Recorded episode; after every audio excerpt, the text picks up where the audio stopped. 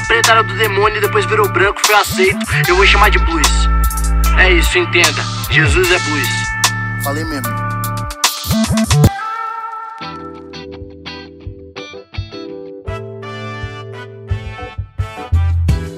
Salve, salve, varoas, varões, como é que vocês estão? Canelinhas de fogo do Senhor, vocês estão bem ou não? Aqui é o Pastor Belofa para mais um episódio da série Jesus, o Negro Nazareno. Estamos aí, acho que número 56 já hoje, veja bem quantos episódios já tivemos, né? Quanto conteúdo já geramos e estamos caminhando aí para um, um desfecho, né? Ainda falta muito, óbvio, mas folheando as páginas aqui do, dos evangelhos, nós já estamos caminhando para quase que o momento que Jesus está viajando pela última vez para Jerusalém. Então, assim, a última vez que Jesus vai para Jerusalém é para ser morto, né? Então, já passamos aí de dois terços da vida de Jesus. E hoje o assunto com vocês é na parábola do bom samaritano, em Lucas capítulo 10 estamos tentando, o que nós estamos tentando fazer aqui é usar os quatro evangelhos de forma simultânea, né, de forma paralela, para entender o passo a passo da vida de Jesus. Em Lucas, capítulo 10, tem essa parábola super conhecida, em que diz que Jesus mais uma vez estava discutindo com os fariseus, com os peritos das leis, né, que eram a, a, a alta classe, né, o Olimpo da religião judaica. E um perito na lei, perceba, ele era um perito na lei, um teólogo, sabia tudo de Bíblia. Ele levanta para colocar Jesus à prova e pergunta para Jesus, mestre, o que eu tenho que fazer para herdar a vida eterna, né?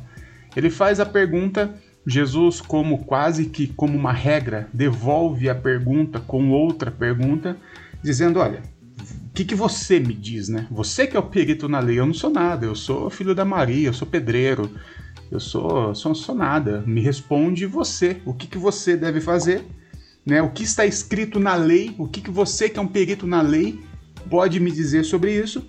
E o perito responde: Olha, é, ame o Senhor seu Deus de todo o seu coração, toda a sua alma, de todas as suas forças, com todo o seu entendimento, e ame seu próximo como a ti mesmo.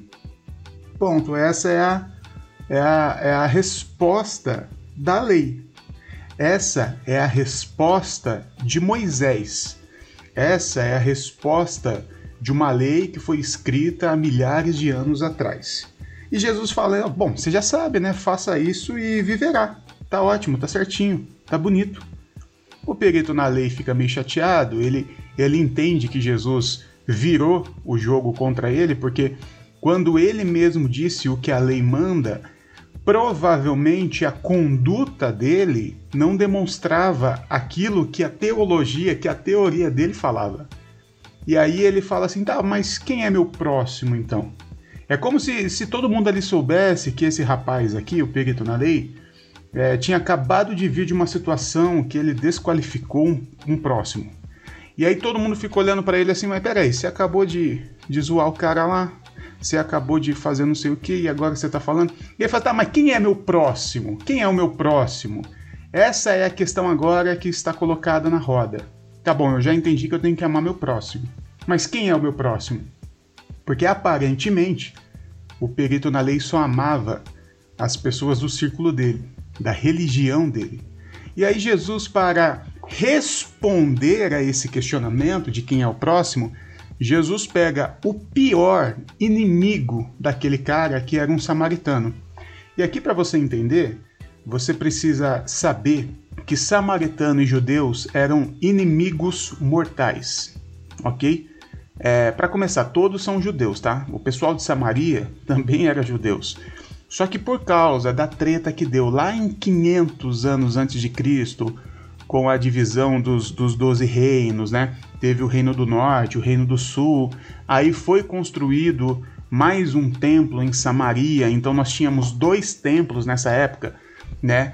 Um em Jerusalém e outro em Samaria. É por isso que a mulher samaritana pergunta lá no poço para Jesus, né?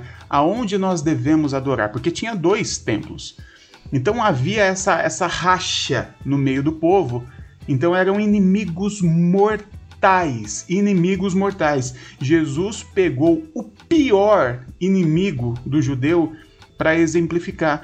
E aí ele conta a parábola do bom samaritano que você conhece muito bem. Eu nem vou ler ela aqui, mas eu só quero lembrar que nessa parábola Jesus traz três, traz alguns elementos, né? E desses elementos, Jesus traz três personagens, né? Ou quatro personagens, contando com o cara que foi agredido. Bom, diz a parábola que um cara ele é agredido, né? Ele tem os seus direitos mais básicos é, rouba, roubados, usurpados. Ele tem o direito de ir vir roubado. Ele tem o direito de propriedade roubado e ele tem o direito da vida roubada, porque ele ficou lá agonizante para morrer. Então o cara está lá agonizante e aí passa um levita, né? Que levita para você é o cara que toca violão no domingo à noite dentro da igreja, né? Esse cara não é um levita, esse cara é um cara que toca violão na igreja, é só isso, tá? Levita era um alto cargo dentro do templo, né? Eram os caras que cuidavam do templo e não só isso. Na época das guerras, o levita, a tribo de Levi, é a que na, é uma das que ia na frente. Os caras morriam primeiro, assim, é, é um dos primeiros que morriam na guerra eram os levitas. Ou seja, até porque os caras não iam com arma, né? Eles iam com, com tambor, com chofar. Então aí fica fácil de morrer, né? Então, assim, você que toca violão na igreja, parabéns, você é músico, né? Você não é levita. Levita, para começar, você tem que ser da tribo de Levi. Se você não é da tribo de Levi, não fale que você é levita, tá bom? Mas aí vem o levita, que era esse cara de um alto cargo, que tinha essa tradição de, de honra e de coragem. Ele passa a ver o rapaz ali agonizante para morrer. É um, um cara qualquer, é um judeu, é um irmão dele, é um cara da religião dele, é um cara da nação dele. Só que o levita ele faz contas. É, ele usa matemática, dizendo: opa, se ele acabou de ser espancado aqui, ó, os ladrões estão aqui por perto. Então deixa eu sair fora, se não pode acontecer comigo. O cara usa da matemática é, é, em questão a uma vida.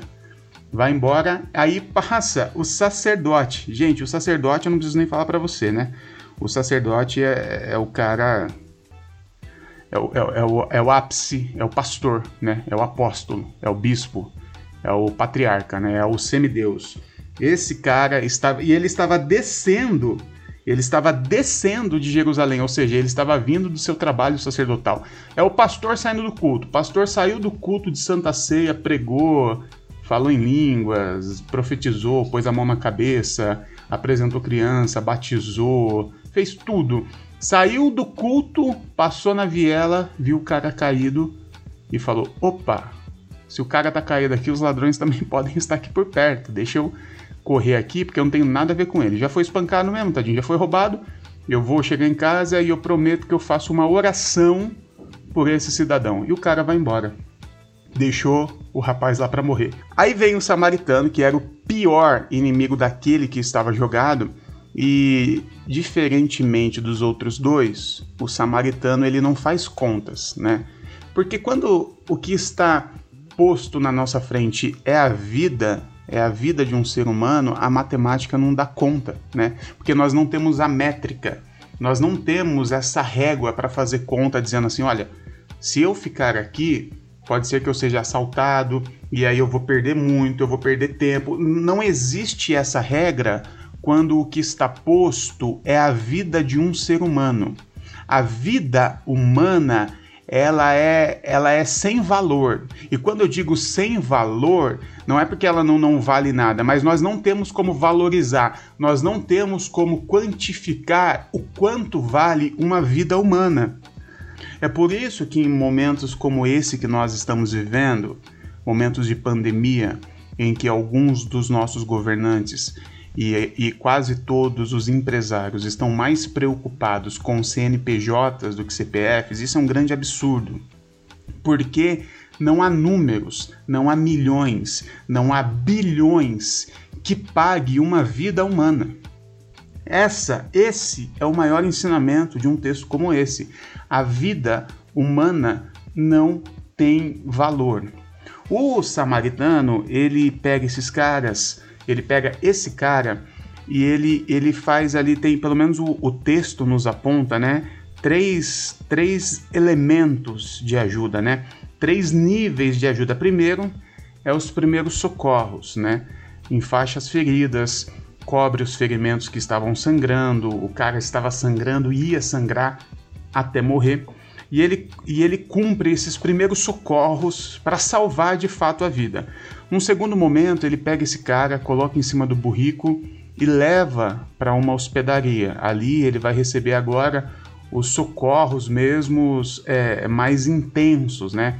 Vai receber também a comida, a água, o medicamento. E o cara não leva só até a enfermaria, ele não leva só até na porta do hospital.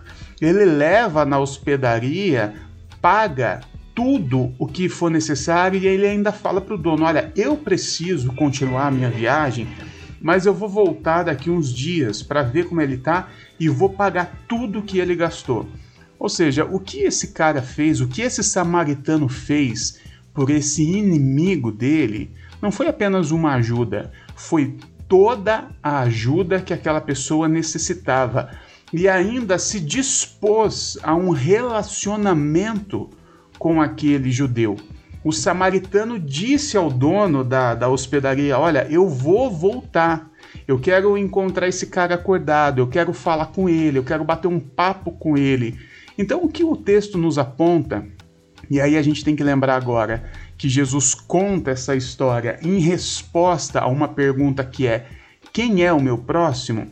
A pergunta, a resposta é muito simples. O seu próximo é aquele que estiver precisando de você independente de quem seja e independente de qual ajuda seja essa. Não importa quem é e não importa o que ele precisa.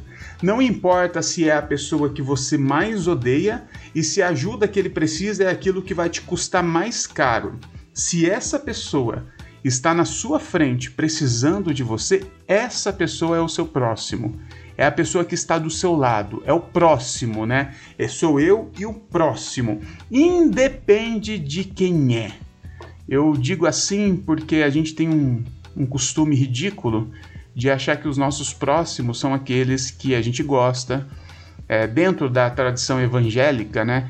Próximo é sempre o próximo, desde que seja evangélico, né? Desde que aceite Jesus. Você nunca vai ver um evangélico tratando um umbandista como próximo. Afinal, eles não são, ele não é da minha religião. Ele não serve o mesmo Deus que eu. Isso é um grande absurdo. Um cara desse não entendeu nada sobre a fé que ele professa. O texto, a, a mensagem do Cristo aqui é muito clara: que o próximo é qualquer pessoa, até o nosso pior inimigo e nós temos que fazer por ele tudo o que ele necessita, independente de quanto aquilo irá nos custar. É por isso que a mensagem do evangelho ela é doída. É por isso que a mensagem do evangelho ela confronta. Porque viver isso aqui que Jesus está propondo é extremamente difícil vai muito além da fé que a gente professa, vai muito além das liturgias que a gente presta nos nossos momentos de culto. Isso aqui é um estilo de vida. Isso aqui é algo que vai muito além de uma religiosidade. E é por isso que é tão desafiador para nós. É isso, meu povo. Eu vou ficando por aqui. Eu sou o pastor Berlofa. Me segue lá no Instagram, você que está ouvindo aí no Spotify, no Deezer, me segue lá no Instagram. Segue também a Igreja da Garagem, o Coletivo Inadequados e o Inadequados IG, ok? Eu fico por aqui. Deus nos abençoe um beijo aí no coração.